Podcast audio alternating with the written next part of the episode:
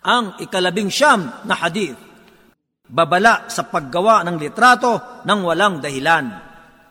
عن عبد الله بن مسعود رضي الله عنه قال سمعت النبي صلى الله عليه وسلم يقول إن أشد الناس عذابا عند الله يوم القيامة المصورون Si Abdullah ibn Mas'ud, sumakanya nawa ang kaluguran ng Allah ay nagulat, siya ay nagsabi, narinig ko sa propeta sallallahu alaihi wasallam na kanyang sinasabi, katotohanan, ang may pinakamatindi na kaparusahan sa mga tao sa Allah sa araw ng pagbabango muli ay ang mga gumuguhit ng larawan.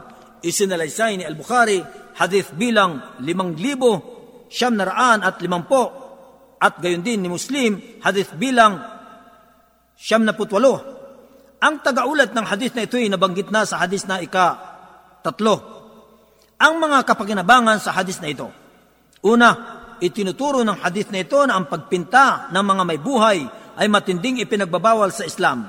Pangalawa, napapanoob sa hadith na ito ang matinding babala laban sa pagpinta ng larawan sapagkat ito ay panggagaya sa nilikha ng Allah at gayon din ang mga imahe na may buhay ay nagigindaan tungo sa pagtatambal sa Allah. Pangatlo, may nagsasabi, katotohanan ang tinutukoy na hadith na ito ay ang sino mang gumagawa ng mga imahe at revolto upang sambahin. Magkagayon, ang hadith na ito ay tumutukoy lamang sa taong gumagawa ng mga revolto na siyang magkakaroon ng matinding kaparusahan sa araw ng muling pagkabuhay.